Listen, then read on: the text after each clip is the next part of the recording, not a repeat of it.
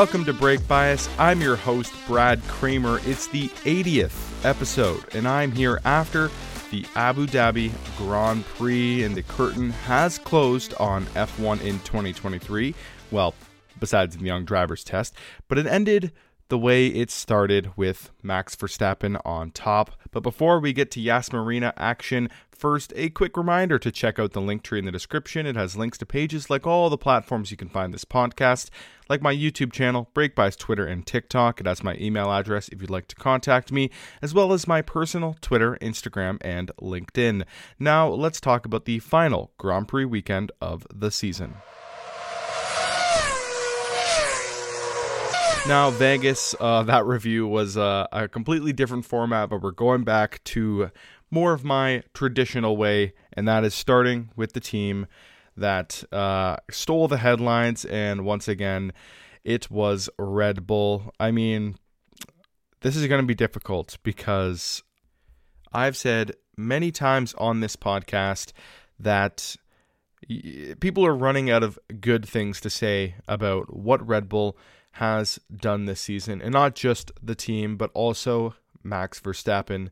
Um, I've also made clear many times on this show that I am a Lewis Hamilton fan. You know, it broke my heart in 2021 to see Max Verstappen win a championship. I was rooting against him the entire season. Yet, I am not a fake fan. I can appreciate um, greatness no matter who it comes from. And uh, that is exactly what Red Bull has achieved this season, as well as Max Verstappen. I mean, it, this will go down in history as the greatest Formula One season. Honestly, in my opinion, more so by a driver than by a car. I, I truly believe that um, there is still a debate to be had about, uh, you know, what was the best machinery in Formula One history. You know, uh, the Ferraris of the Michael Schumacher days. Um, I believe I, I want to say it was 2002 where he finished on the podium in every single race. Um, something it was something along those lines. Uh, of course, the MP44. I think that was the 88 McLaren. It was 88 or 89 with Prost and Senna. Um, that, of course, won't be a driver season just because they were uh, so so close uh, on pace. Um, the FW14B, of course, is an, another Adrian Newey machine that was absolutely incredible, and the list goes on. There's been plenty of cars in history that have uh, proved to be extremely dominant. I actually don't think that it is clear cut that the RB19 is the best Formula One car ever made. However, I do think that objectively you have to look at this season as um, as the best season a driver has ever had in Formula One. Um, you know, Max Verstappen just broke an insane amount of records this season. You know, the consecutive wins record is now his. He beat Alberto Ascari's 60 year old record of the best winning percentage of a season. The man had 13 races in that season. Was it fewer? 11? Something so small. And he won, obviously, a lot of them, but he had such a high percentage because there were so few races that he, you know, I don't think there was much of a development race going on back then. Um, so that Ascari season, I think, is mostly forgotten by a lot of people just because of how old it is. But to beat that record that has stood for this long is incredible. To do it over the course of 23 rounds. I mean, Verstappen with an 80, I think it was 6% win percentage this season. He won all of the races but three. He led 1,000 laps. You know, I said that to my girlfriend after uh, I heard that stat. I was like, Did you know that I spent this year watching Max Verstappen lead a Formula One race for 1,000 laps. I was like, imagine what I could have done over that time. How productive I could have been as a, as a person or as a boyfriend. Um, uh, and she was like, "Wow, yeah, you uh, you, you certainly could have uh, spent your time better." Um, so that that was funny, but it just again ridiculous. I think he actually didn't quite beat the record for the most consecutive laps led, but he's in like the top three there. And I honestly could go on and on and on and on about how many wins he had this season. Um, he still achieved the most pole positions, even though that Red Bull wasn't the greatest qualifier. That Sector 3 in Monaco was incredible. That Miami win was insanity. Um, so many moments throughout this season that uh, even when things looked to be complete under complete control for Max Verstappen, um, he still managed to just show how incredible he is. I think the lack of mistakes is insane. Um, you know, Miami qualifying was a mistake, but then he completely makes up for it in the race. Um, I I struggle to find examples of where else he had made mistakes. I think he maybe had a couple moments in FP ones and whatnot, but like that's the time to make them, I guess, right? And and never did he crash his car in any session. Uh, the estimations of damages, uh, people like to post those after um, every race and and at the end of the year, and uh, it's estimated that Red Bull had to spend the least amount of money repairing his car. So it's just it was a perfect season. If there ever will be a perfect season, this is it. I don't think this will ever be replicated by anyone else not named Max Verstappen.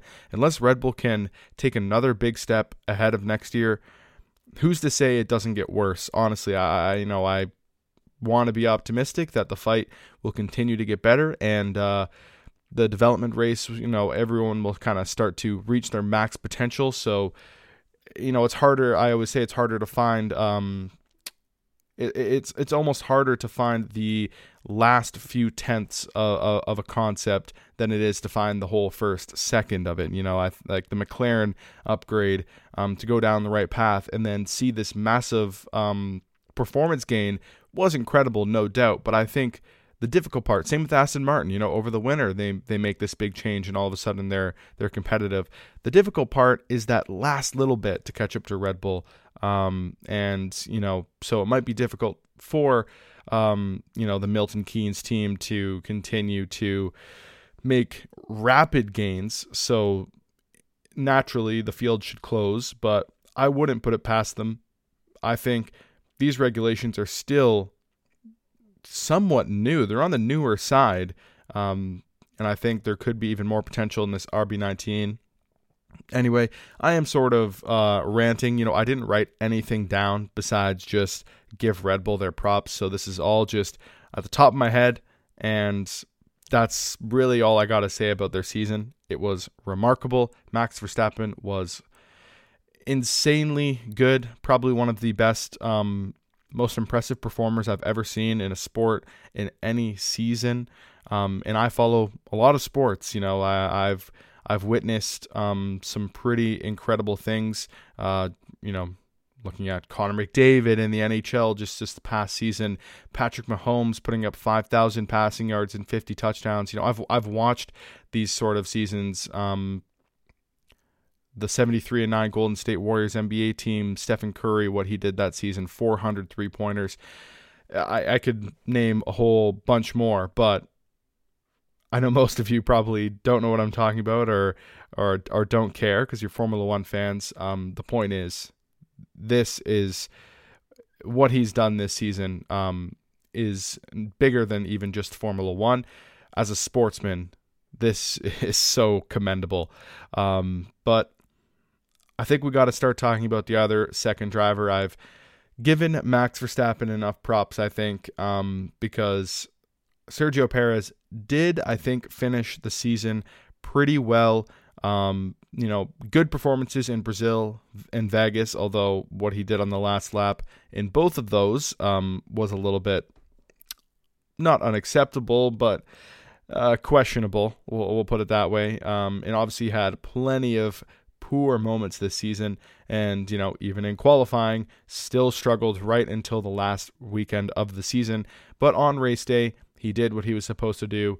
He had a great race, and it really was actually the quintessential Perez weekend, wasn't it? Because he struggled in qualifying, and then on race day, he was great. He was sort of carving through the field. At times, he was the quickest man on the track. And then we get this moment with Lando Norris where he he easily could have passed him, and he just kind of goes a little bit too deep into the apex um, or into the corner and missed the apex, I should say. Gets a five second penalty. He was not happy about it.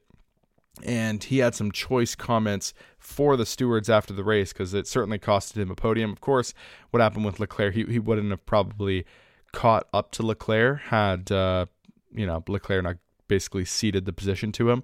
But he would have finished P3 and ended the season on the podium. Instead, he finished in fourth. And he was quite colorful after the race with his comments. Um, basically, he absolutely ripped into the stewards. He said they're not Formula One level and that it was a joke and that it's happened all season. I think he said something along those lines. It was it was pretty harsh. Uh, I'm not sure if he threw in any like really insulting things, just just besides like questioning their uh, competence to be able to be a Formula One steward, which I mean is sort of harsh, I guess. Um, ended up just being a warning, and he did apologize to the stewards. Um, but yeah, it's uh, it, it's kind of one of those things where you know in other sports as well, we see uh, you know athletes be critical with the referees quite often, whether it's to their face during the game or to the media shortly after the game.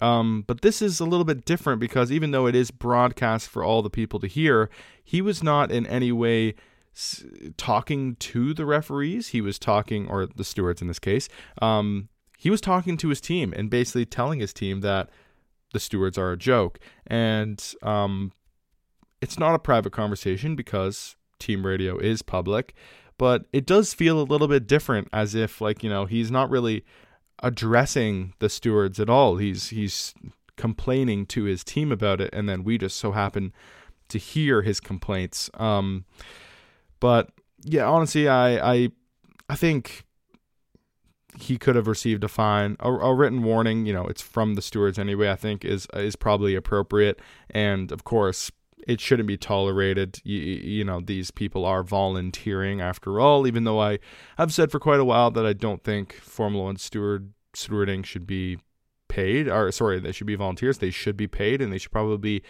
be rotating, or, you know, I would be totally fine with like a rotating uh, stewards room for all the European races, a rotating stewards room for uh, the Americas, like from Canada to Brazil, um, if it's the same stewards there, or even perhaps rotating ones. I don't know, but I, I don't even care how many stewards there has to be. Um, they should be, you know, they should be paid. I think, um, and I do think having new ones for each race. I know that's not the case, but um, new ones for each race could potentially be an issue because then that's where you know inconsistencies can pop up, but I don't think it's really possible to have the same stewards at every race. So I kind of understand, um, you know, there being some sort of uh, uh, uh, different sort, uh, different crews, I should say, at different races. Um, so it's that's a difficult one. But anyway, I, I don't actually have that much to say about Perez's comments. Uh, if you want to listen to them yourself, uh, they'd be easy to find um, on Twitter or on YouTube or X, I should say. Um, but yeah, I, I, know it's hard for me to give an opinion on it because I, I sort of feel for him. Um, however, I do think it was a penalty. I've always been a little bit critical of of um, drivers complaining into that corner. I think ever since 2021, to me, I, I've seen these situations pretty clearly. It's so easy to want to dive down the inside of that corner um, but if you don't give the driver on the outside enough space to be able to turn in and make the corner on the on the inside of the second part of the chicane, then I don't think you're giving sufficient racing room. I think in 2022 that happened with Lewis and Sainz, I believe, and I think Lewis wanted to just take avoiding action and then he ran over over the curb and he was a little bit too um conservative, I guess, in that scenario. Like he did actually have the room to turn. However, I would argue to the death that in 2021 on the opening lap, Verstappen certainly did not give him enough room, and Lewis was probably thinking, you know, with the mindset that over the distance of the race, he was going to be the faster driver. And if they both crashed out, then Max would win the championship. So he could not take the risk. The people were, that were complaining about that, sure, maybe Lewis gained an advantage, um, you know, and gained some time, but whatever. Don't run him off the track then. Don't, you know. Anyway, I, am going off on a tangent, and it's so easy for me to uh, get uh, uh frustrated with the 2021 results. I've fought tooth and nail with myself to try to never bring it up. Um, but now uh, that that penalty that Perez did get at that corner ended up playing a huge role in probably the primary constructors fight that everyone was watching, and that was between Ferrari and Mercedes. So now I will sort of move into a, a still staying somewhat traditional, but instead of taking it team by team, I'm going to take it battle by battle. So the next, the big three constructors battles that were going on, I'm going to break them now, down now, starting with Ferrari and Mercedes going into this weekend. I expected Mercedes to be at least on par with Ferrari, and tire deg was concerning me a little bit for the Ferrari. So I thought maybe at the end of stints, Mercedes would be able to uh, make some inroads on them because I fully expected Ferrari to be right up at the sharp end in qualifying. It ended up being a little bit more um, Max Verstappen dominant than I actually expected. Um, and I did not expect Carlos Sainz to be completely out in Q1. A really tough weekend for him. Race pace and quality pace just wasn't there. Where Leclerc I thought was was brilliant.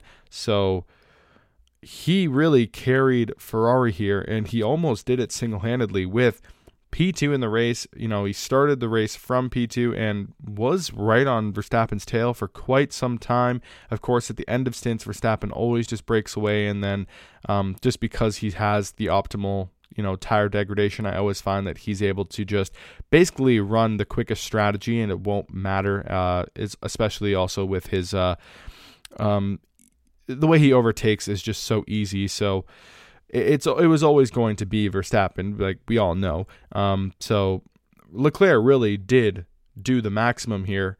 Um, so he had to go up against Lewis and George, and of course George was quicker than Lewis the entire weekend, was better in qualifying, was better in the race, um, but it did almost slip away from George in the end. Um, had it not been for that Sergio Perez penalty, Ferrari would have taken P2 in the constructors because George Russell would have fallen three points. They would have been level on points to end the season, and Carlos Sainz's win would have been the difference um, looking at the count back. So that would have been a pretty crazy scenario, but ultimately George Russell did secure P3. And, um, well, made 2,500 people back at the factory happy, I think is the quote from Toto Wolff Um, I'm going to have more on that in just a second. I want to get to some other things first. Um, as for Lewis, he had a pretty turbulent race, um, complained about the car for most of the weekend, didn't really seem to be at one with it at all. Uh, at moments on the first time he was on the hards, he actually was very rapid. Toto was saying he was the quickest on the track, and even though he was just matching Max Verstappen, he wasn't really lying. It's just just trying to motivate his driver, I think. But then once he put on the hards the second time, it seemed he had no pace. He, you know, passed Fernando with the, you know, the whole brake test thing, which I think was again a little bit overblown. It was just Alonso trying to take the DRS from Lewis, and it was a bit of a failed attempt because Lewis was too far back for for that to work. Um, and again, people were criticizing Lewis because it was the same sort of thing in 2021 in Jeddah, where uh, you know Max brake to let Lewis through, and it was kind of the same thing here with Fernando. And instead of Lewis just taking the open gap, he you know stayed on the back of Max. And I think both times it was the exact same. Lewis knows that he wants the DRS to just overtake uh, on the straight. He doesn't, you know, need to play these games. Um, so it's it really it was a cool nothing burger with Alonso to me. Um, he overtakes Alonso though, and then is immediately re overtaken by Fernando. Um, and Fernando kind of drove off from there. It really wasn't much of a fight. Lewis's pace was very slow. Uh, Yuki Tsunoda was on a one stop strategy and was kind of falling back at the tail end of the race as his tires fell off. And Lewis had an opportunity to, you know, pass Yuki on the final lap and make the uh, make the whole Sergio Perez penalty situation and whether he got five seconds clear of George uh, completely irrelevant. If he just t- overtakes Yuki Tsunoda, none of it matters. Mercedes has P2, and he goes too deep into the uh, the big left hander at the end of the second back straight and gives the position back to Yuki Tsunoda and George Russell. You know, eventually he had to, uh, or ultimately had to keep the five second gap to Perez to uh, secure the position for Mercedes and the constructors. So, yeah, Lewis just really bad. One of his worst weekends of the season, honestly, in my opinion. Um, so, uh, just a shame to see him end the season that way. And I think he was pretty down on himself, uh, evidenced by his post race comments. Um, as much as I, I do feel for him in a, in a sense, you know, he's getting up there. He hasn't won since the 2021 incident. Um, these have been two tough seasons for Mercedes. They expect to be better. Um, you know, I'm sure George Russell's also not very happy that he had to run around in the Williams for the longest time. And then as soon as he gets promoted, the car is not as competitive as it once was. So I do think it's been a tough two times, uh, tough two years for Mercedes. I know a lot of people would say, "Well, Lewis, you've had the fastest car in Formula One for more than half of your career, so um, you shouldn't complain." Um, but to me, the more disappointing part of his comments were actually uh, when he said that he wasn't looking forward to next year. And yes, he is right. He is right to say that Red Bull won the final race of the season by 17 seconds, and they haven't touched their car since August. And you know, other teams have been developing to try to catch up, and it's still a breeze for Red Bull. He is absolutely right, but think about all the people back at the factory. It was an opportunity to, I think, be a leader in the team and, and motivate them to, you know, try and push forward and say, you know, we're getting we're maybe not we're getting there. I don't know really what needs to be said, but it was just a very depressing answer and I don't know if that was really what the team needed. Um, he did have some words of motivation, you know, on social media afterwards and and whatnot. But I feel like that was an opportunity in the media pen to, uh, you know, be a little bit more optimistic than so pessimistic. But uh, anyway, I do want to move on to this final thing about this Ferrari and Mercedes battle. Um, and it's really nothing to do with the battle. I, I feel like I've already kind of broken that down. Um, it, it was what was going on on social media afterwards, and it was in reference to that Toto Wolff quote saying that George Russell made 2,500 fan or 2,500 uh, people at the factory happy. Um, you know, I think he said it was like that's mortgages and, and kitchens and something else, like random stuff that you know average people pay for. It was, just, it was kind of a funny list of things from Toto. But anyway, Lewis Hamilton fans. I mean, seriously, I know I'm one of them, but the Colts like fans that, let's be honest, Verstappen has too, but Hamilton absolutely has them. Some of these fans are absurd and they are an embarrassment. I'm sorry. Like it, it, there are times where I look at Twitter and I'm like like I hate that I hate that I have to be associated to this nonsense. They are coming after Lewis's teammate because the team principal praised him for securing the result for the team. George Russell did secure the result in Abu Dhabi for Mercedes. He is the one that gave them, you know, the the extra 10 million dollars in the end, sure, Lewis Hamilton had a better season overall, and that's why all the Lewis Hamilton fans had to come to defend their driver and say, oh, yeah, well, just a reminder that George Russell finished P8 and had the worst season of his career, and Lewis Hamilton was actually third in the constructors behind both of, or third in the drivers behind both of the Red Bulls. Oh my God, like seriously, it, it's a. George had a great drive. Lewis was trash. Uh, he sorry, that's maybe a little bit harsh, but he had a pretty bad weekend and he did almost throw away a great season and throw away a good result in the constructors with his performance on on Saturday and on Sunday. George Russell is the one that secured it for Mercedes. So, can Lewis Hamilton fans please, for the love of God, just give some respect to some drivers when they deserve it? It's not just the car. Max Verstappen was brilliant this season. George Russell did have a better race than Lewis this uh, this year. Overall, I would say George Russell was better in qualifying than Lewis this year. George Russell was the unluckier driver this year please, for the love of God, just be objective. I know, I, I, don't know why I'm getting mad about people on social media. It's never going to change, and it goes uh, for everything, not just Formula One. But man, that that was bothering me. Now moving on to McLaren and Aston Martin. I don't think there's a whole lot to break down here. I think we all knew that this one was going to have to be a McLaren shambles for Aston Martin to be able to pull this off. It was a pretty um, it was a shock that Aston even had a chance to come back and retake P4. Um, like I said last episode, uh, once McLaren was even in striking distance of Aston Martin, we thought this fight was over. Before McLaren had even passed them, once McLaren got by, we thought it was a foregone conclusion. And we are talking about how maybe they could catch up to Ferrari. That was nowhere near the case because McLaren had a few bad weekends. Aston had a bit of a, a revitalization, or uh, I don't know if that's really the right word, but um, a bit of a comeback. But this one here, all four cars, they scored in the in the points. Um, it, it was a good race, I think, for for most of them. Um, but it was just clear that McLaren had more pace. I actually did expect a little bit more from McLaren. I thought that um, had Lando and Oscar qualified us a little bit higher, I thought they could even double podium in the race, or at least Lando be right up there with Leclerc and, and whatnot. But it did it did feel like they were just a little bit lacking something. Um, but yeah, that's really all I got to say on that one. Then moving on to AlphaTauri versus Williams. This one was always going to be Williams is probably not going to score, but can AlphaTauri score one big haul of points on the final race?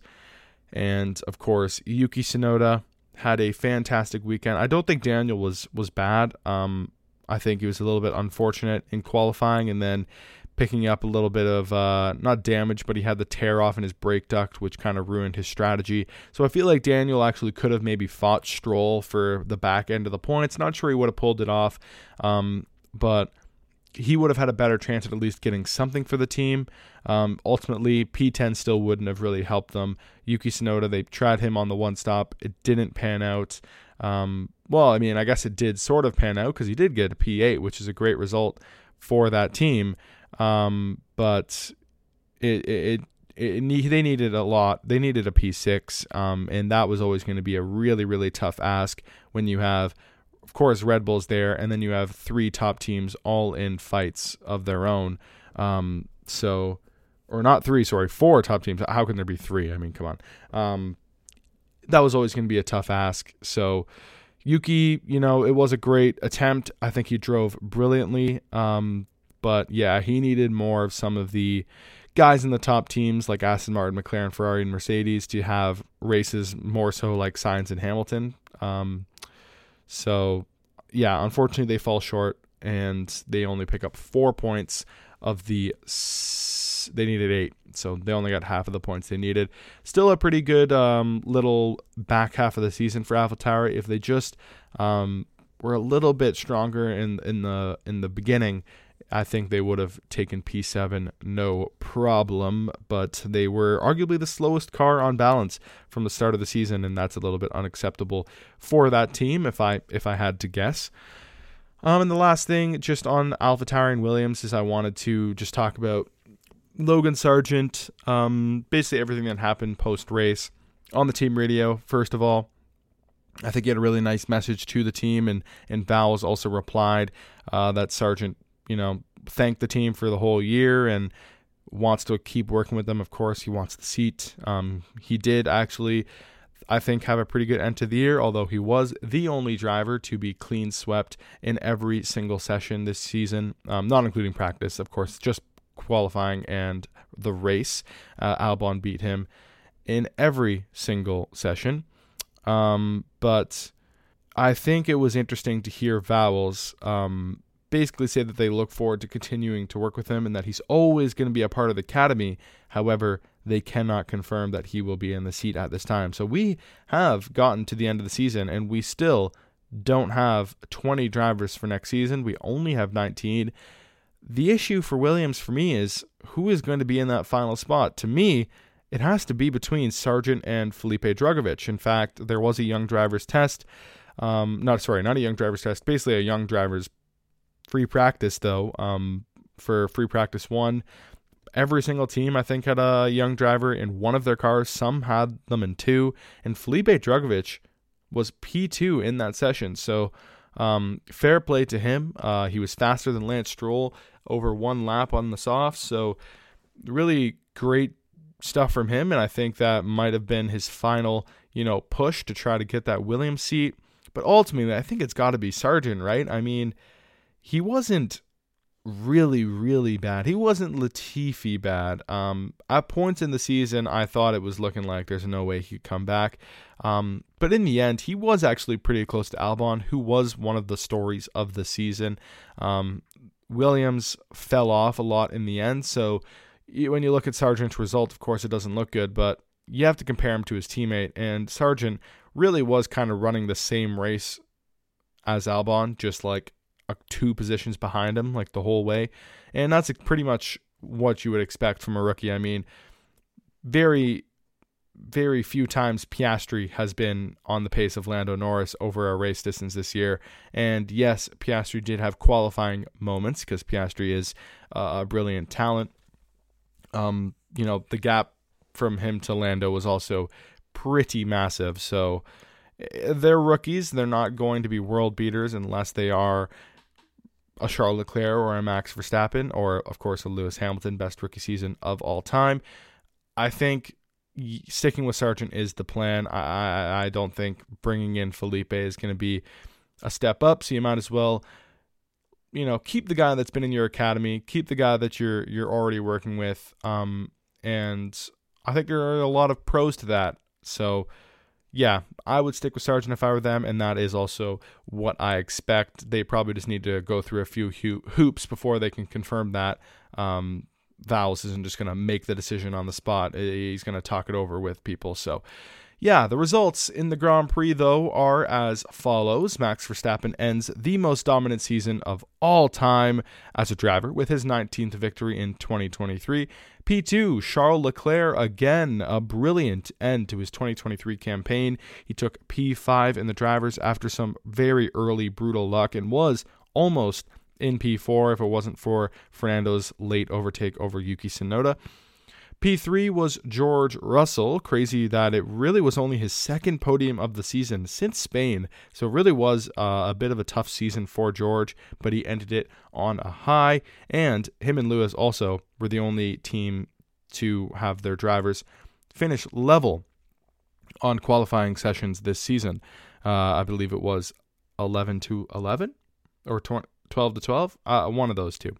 Um, P4, Sergio Perez. Then it was the McLarens of Norris and Piastri in P5 and P6. P7 was Fernando Alonso, not nearly enough to challenge McLaren, but he did keep himself above Lando and Charles in the individual standings. So P4 is a pretty incredible result for a 42 year old driving an Aston Martin. Um, Yuki Tsunoda's effort was valiant, but P8 wasn't enough for him to help his team get above Williams in the constructors' standings. Still ties his second best result of the season, and he was the driver of the day. And then Lewis Hamilton, a pretty rough end of 2023 for him. He was in P9. And then P10, Lance Stroll ends the season with points in three straight races. He drove decent, but really nothing uh, special there. Then the drivers' standings. We usually do the top 10, but because the season is now over, we will go through the whole thing. Of course, it is topped by Max Verstappen, 575 points, another record, of course. Sergio Perez, 285. That is quite the gap back. Verstappen did double his teammate. That is pretty insane. Then Lewis Hamilton on 234 finishes best of the rest in P3. a decent margin to P4, who was actually tied. Alonso and Leclerc had 206 points. However, uh, Alonso and Leclerc had the same amount of P2 finishes. Alonso had more P3s, so he did take P4 on countback. Lando Norris just one point behind that pair, so a very close battle for those positions in the end. Sainz also look to be maybe the favorite to grab P4 in the end. He scored zero points in this race, so just a little P7 finish, and he would have been uh, P4 as well because he would have won on countback with his win. Of course, he had a pretty, pretty terrible weekend, so he finishes P7 in the end, just six points behind P4. Then George Russell, quite a ways back, 25 points behind that battle. Of course, uh, seeing his teammate up in P3, that's going to hurt a little bit. Then it's a huge gap down to Piastri. He finished with 97 points. So, yeah, he did finish a whole 100 points back from Lando Norris, but still, I think people are going to look at this rookie season and be pretty impressed. Rounding out the top 10 is Lance Stroll, another huge gap to uh, his teammate. He had 74 versus Alonso's 206. So, yeah, another massive gap. Pierre Gasly and Esteban Ocon finished in order for the Alpines after that, 11 and 12, 62 for Pierre, 58 for Ocon, and that makes me happy because I did have a future bet on Gasly to win that head-to-head battle, so money for me. And then further down, I think another kind of best of the rest here, best of the back markers, if you want to call it. Uh, Alex Albon, 27 points, a great season for him in the Williams. Plenty of moments of of of really special qualifying practice sessions and just race performances and, and defending. Um, so I think he is absolutely one of the stories of the season. Following Albon was Yuki Tsunoda with 17 points, a great end to his campaign, and, and a great start to it as well. When he had the worst car on the grid, um, the P11s and, and P10s that he was scoring for the team were pretty impressive. Behind Yuki Tsunoda was Valtteri Bottas with 10. Nico Hulkenberg, a very, very solid return to F1. Haas was definitely a lot more competitive at the beginning of the season, is when he scored all his points in, I think, one race and one sprint. That I, I, I don't think I'm wrong, but maybe I'm missing like a 1 P10 or something. Um, so, still, to be 16th in the Haas, a pretty solid job from Hulkenberg. Um, he did score uh, a good portion of his team's points. I think it was 75%. Daniel Ricciardo with six points. He finished just ahead of Zhou. Um, Zhou picked up more P9s and, and whatnot, where Daniel had the one solid result that got, scored him all of his points for the whole season. Um, so to score six and really not even race half the season is not too bad from the Aussie. Of course, Zhou then is in P18, and then Kevin Magnussen, a very, very tough start to the season when Haas was competitive. Only three points. Um, still, he did score, I think, three P10s. So he actually, I think, had more point scoring performances than his teammate. They were all just for lower paying positions. And then Liam Lawson actually found himself in the top 20 without even being um, really a driver this year. Um, so one P9 finish for him in Singapore gets him the spot over Logan Sargeant, who finished P21 with one point in uh, the USA. And then, of course, Nick de Vries was the only driver to not score a point. So that is the driver's standings. Then we're going to look at the constructors now. Red Bull on 860 points. That is an astronomical number, and it could have been even higher had Perez uh, picked up more podiums, as he probably should have. Mercedes on 409 to Ferrari's 406, a three point gap in the end between them. McLaren ended up making the gap between them and Aston Martin pretty large, uh, 22 points there, 302 for McLaren, 280 for Aston. And then Alpine in complete no man's land, they ended the season with 120. Williams staved off AlphaTauri, a three point margin there as well. So 28 for Williams, 25 for AlphaTauri. And then Alfa Romeo and Haas, definitely the worst two teams of the season. Alfa Romeo 16, Haas 12. Now we'll get to the prize, demise, and surprise, and a few other things before we wrap up.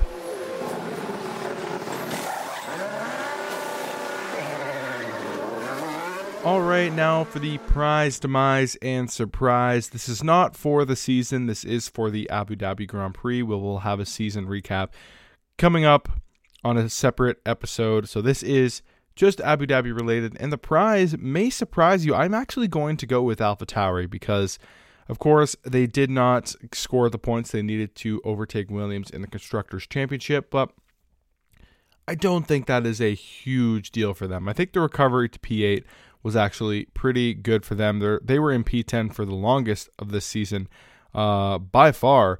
Um, and I think the, the competitiveness and the pace that they showed in this final round, they were one of the few teams that had upgrades until the final round of the season. I just think really bodes well for them looking into next year. I think um, they're going to look at this race. The fact, the fact that they ended the season with P8, um, they're going to look at that and be happier about that than they are going to be sad about the fact that they didn't achieve a, a position in the constructors. So I also think Yuki Tsunoda's stock probably couldn't be any higher. I think people are looking forward to see what Daniel can do over the course of a season next year. I wouldn't be surprised if Alpha Tauri could fight with Alpine next year. Yeah. I think that would be a pretty big step up for them, but I wouldn't be surprised if they could do it. So I'm going to give them the prize here because I think in the big picture, this was a successful race and a very good end to the season. The demise, I've already touched on it a little bit, but I think it's Lewis Hamilton. A really tough end of the season, a really poor performance um, this weekend. Uh, the comments he made afterwards, I wasn't happy about. And just overall, his demeanor, I think, was just bad for the team looking forward. So, yeah, I don't. I wasn't very impressed by really anything he did this weekend, so I think he definitely takes the L. Uh, and then the surprise of the weekend, I think I'm going to go with Carlos Sainz, uh, just a man who's been so consistent this season and is a pretty good team player, I believe. Um, just to see him struggle when uh, I think a pretty important position was on the line, um, you know, is is kind of crazy to me. I would have definitely expected him to at least pick up some sort of points. Um, his retirement in the end was a little bit weird. Ferrari said, "Box, box, we have an issue," and then he just retired on this on the penultimate lap. So that was strange, but yeah, very surprised to see him not in it. Um, it was also, I think, awesome. Just on a, on a separate note, to see uh, Leclerc kind of pull a Carlos Sainz and uh, you know show that he really has uh, the wherewithal to be thinking about constructors positions from the cockpit and, and do some kind of crafty stuff with the strategy like uh, uh, thinking about slipstreaming Perez to help him get the gap to to Russell and letting him pass and then potentially backing uh, Char or backing George up. But he knew that it was gonna, that was going to be difficult because then he couldn't concede the position to Perez. So um, yeah it was kind of cool to see Charles do that. And I think uh, it was also interesting to see Toto praise Charles for not backing George up and being a, a, a sportsman, but um, you know, like trying to to secure the position for his team, but also doing it in a in a very sporting way. Before I wrap up here, I want to talk about two things very briefly. I, am not going to go into this too much, but there's a couple dramas that uh, were kind of circulating uh, around the paddock, and then also uh, on social media before the race weekend had even really started. And um, well, one one was on the track, so we'll start the one that was all about Lewis Hamilton going to Red Bull and Christian Horner saying to the media that Lewis approached uh, him to drive at Red Bull, and they said no. And then Lewis said to the media that he had never approached uh, Red Bull before anyone in his camp. And honestly, I thought the whole thing was was just so stupid because uh, clearly, we're getting bored at the end of the season. We don't have much to talk about. Um, the way I see it was pretty clear. Um, it ended up being Anthony Hamilton, and I don't think that is, um, you know, a lie whatsoever. I don't think Christian is completely lying. Um, I think he said that Lewis did, where so it being in someone's it be it being someone in Lewis's camp, Christian would have just assumed that it was you know through Lewis himself, and he just didn't want to uh, kind of incriminate himself by reaching out to Red Bull. Um, so I, I, personally don't think Christian lied. Of course, he can exaggerate things a little bit. Um, he is a good talker. But Lewis's reply also was a little bit self incriminating because he said that he had not talked to Christian in years, but then he also said that he talked to Christian in the same reply, which is kind of strange. He was like, "Yeah, I just told him that, you know, congratulations on a good year." So, have you talked to him or have you not? It was kind of a weird reply, um, but I also do believe Lewis to an extent. I don't think he would want to drive for Red Bull. I think he is going to retire at Mercedes. Um, so, his dad reaching out about a Red Bull seat is kind of strange, but who knows what Hamilton even said. He may have said it half jokingly or just honestly, he could have said anything. The fact that he reached out and they could have just been like, "Oh, Lewis wants to drive for us." Who knows? We don't know the text messages, and the whole debate was so dumb. Um, so I just wanted to say that. Now, if it happened, I would back Max Verstappen to beat him at this stage of Lewis's career and where Max is within the team. Um, I don't think Lewis would stand a chance, although it would be a hell of a lot more exciting than what we have with Perez right now. And Lewis would definitely win some races and get some pole positions where Perez barely did anything. Um, and then the final one also is Red Bull related as well, and it is the whole pit lane thing with Max Verstappen. This one is is just annoying because I don't understand why Max needs to barge his way through the pit lane to get out onto the track before everyone else. Like, dude, just be patient. It's not qualifying, okay? And qualifying, there are important places to be on the track. You don't want to be stuck in traffic. Sometimes you need the open, uh, you know, you need uh, open track to be able to warm your tires. Different story. In practice, just be patient, man. Don't don't be making dangerous moves and then blaming it on the Mercedes pair for for blocking you. I mean, dude, like that was just kind of ridiculous, and it was kind of proven by the fact that the stewards actually made it a rule now that you can't overtake in the Abu Dhabi pit lane. So again, another just stupid drama maker for no reason, and I have no idea why Max Verstappen can't wait literally 30 seconds for him to get out of the pits. But anyway, um, that's all I got for this episode. Um, but the pre wrap up I got for you here is just that um, some news going forward about uh, what this podcast is going to look like during the off season. Um, so uh, we will have another breakies. I know that was a, a very listened to and downloaded episode last year, and a lot of you enjoyed it. So that will return. I don't have uh, a guest, you know, booked yet for the episode, but I, I'm sure I will be able to get one. Um, however, that will not be next week. That will be two weeks from now. Uh, the plan is to take one week off, so there will be no Brake Bias next week. So just don't be expecting an episode to come out. The following week, that will be the breakies. I will have that pre recorded um, anytime. And then the plan over the winter break is sadly um, to to take it off completely and, and come back um, in the next year refreshed. It has been a very difficult year uh, for me to just let you guys in for a little moment here.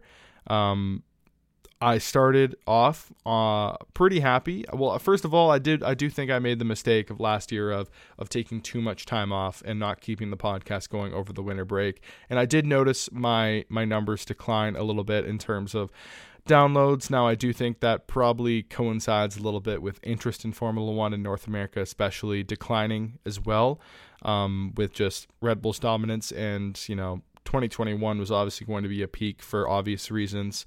Um, that battle between Lewis and Max was so incredible for the sport, but things have died down a little bit as well. Um, but also on the podcast and production end, um, I started off on a great foot. My TikTok channel was actually growing pretty uh, rapidly at the beginning of the season. Um, the I, I had video going on my podcast, and I had some other things planned as well. Um, I had more interviews as planned and, and whatnot, and that all was kind of uh, put on pause because of um, just kind of where I where I recorded my podcast, you know, our basement flooded, and I had really nowhere to do it for a little bit, so it was difficult just to have the episodes continue to go on audio only, like they have been for basically uh, uh, half of the season now, and I never really got it back going, so that is something I want to do and I'm determined to do, but I think I need to take the time off and really figure out how I'm going to do this next year moving forward. I want to, you know, put out a better product out there and not just the audio podcast, everything. I want the Brake Bias brand to be um, better than what it is right now. So I just think I need to take the time to first enjoy the holidays with with family, and then next year before we get going, um, you know, for like a Drive to Survive preview and then winter, uh, winter testing and whatnot. Um, I, I need to figure out how I'm going to do that and how I'm going to move forward with the podcast. So I do apologize. Um, unless there are there is huge news, um, maybe about like Andretti or something, then I would do like an emergency pod. Um, but the plan is to to not record at all over the winter until probably February. So um, there will be quite some time off. I will still be on Twitter a little bit and maybe I'll come up with some new ideas to keep going on TikTok. But in terms of podcast episodes, yeah, it's going to be a bit of a break for myself. So the season's not over. The breakies are coming up next. So stay tuned for that. That will do it for episode 80 of Brake Bias. I'm your host, Brad Kramer, and I'll be back not next week, but the week after for the Breakies. My year end award episode is always a fun one, so you won't want to miss that. Goodbye.